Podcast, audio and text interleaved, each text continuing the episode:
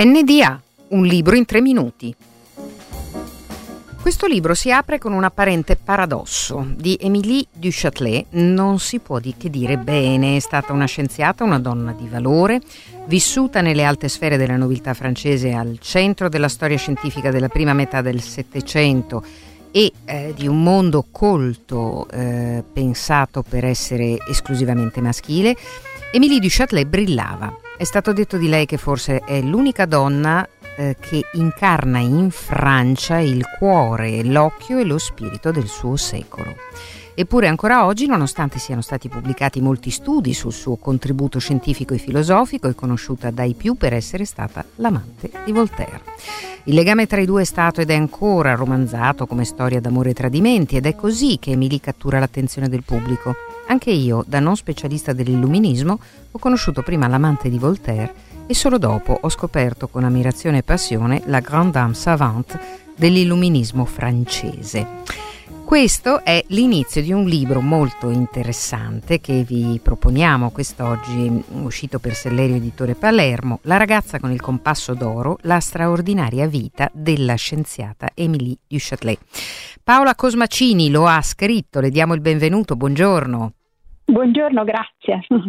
Appassionante, continua il percorso che facciamo in questa trasmissione, ma non siamo i soli per fortuna, eh, di eh, eh, come dire, riscoperta di grandi personaggi della cultura e dell'arte, di grandi donne della cultura e dell'arte che sono state o completamente cancellate, dimenticate. Eh, ehm, ci sono anche molte eroine della politica che sono state addirittura tolte dalle tele, eh, parlo di epoca garibaldina e così via ehm, perché insomma appena possiamo eh, troviamo il modo per parlare di una di loro. In questo caso non si tratta di scarsa visibilità, si tratta eh, di eh, come dire parzialità eh, della rappresentazione del personaggio, giusto?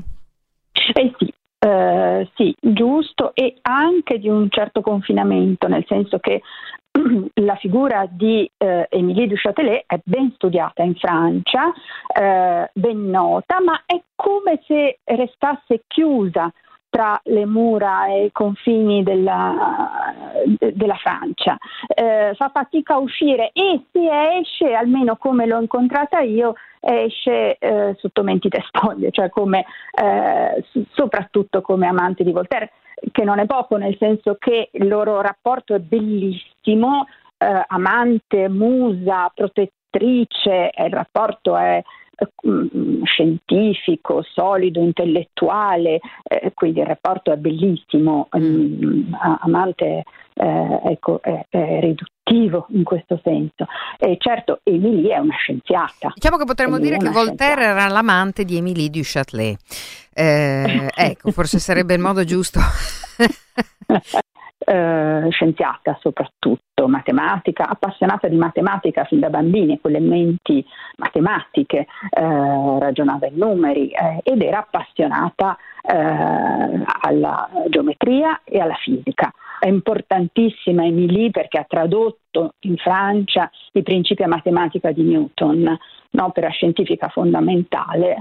Abbiamo parlato della ragazza con il compasso d'oro, la straordinaria vita della scienziata Emilie du Châtelet, Sellerio Editore Palermo. Paola Cosmacini, grazie e buon lavoro. Grazie dottoressa, grazie.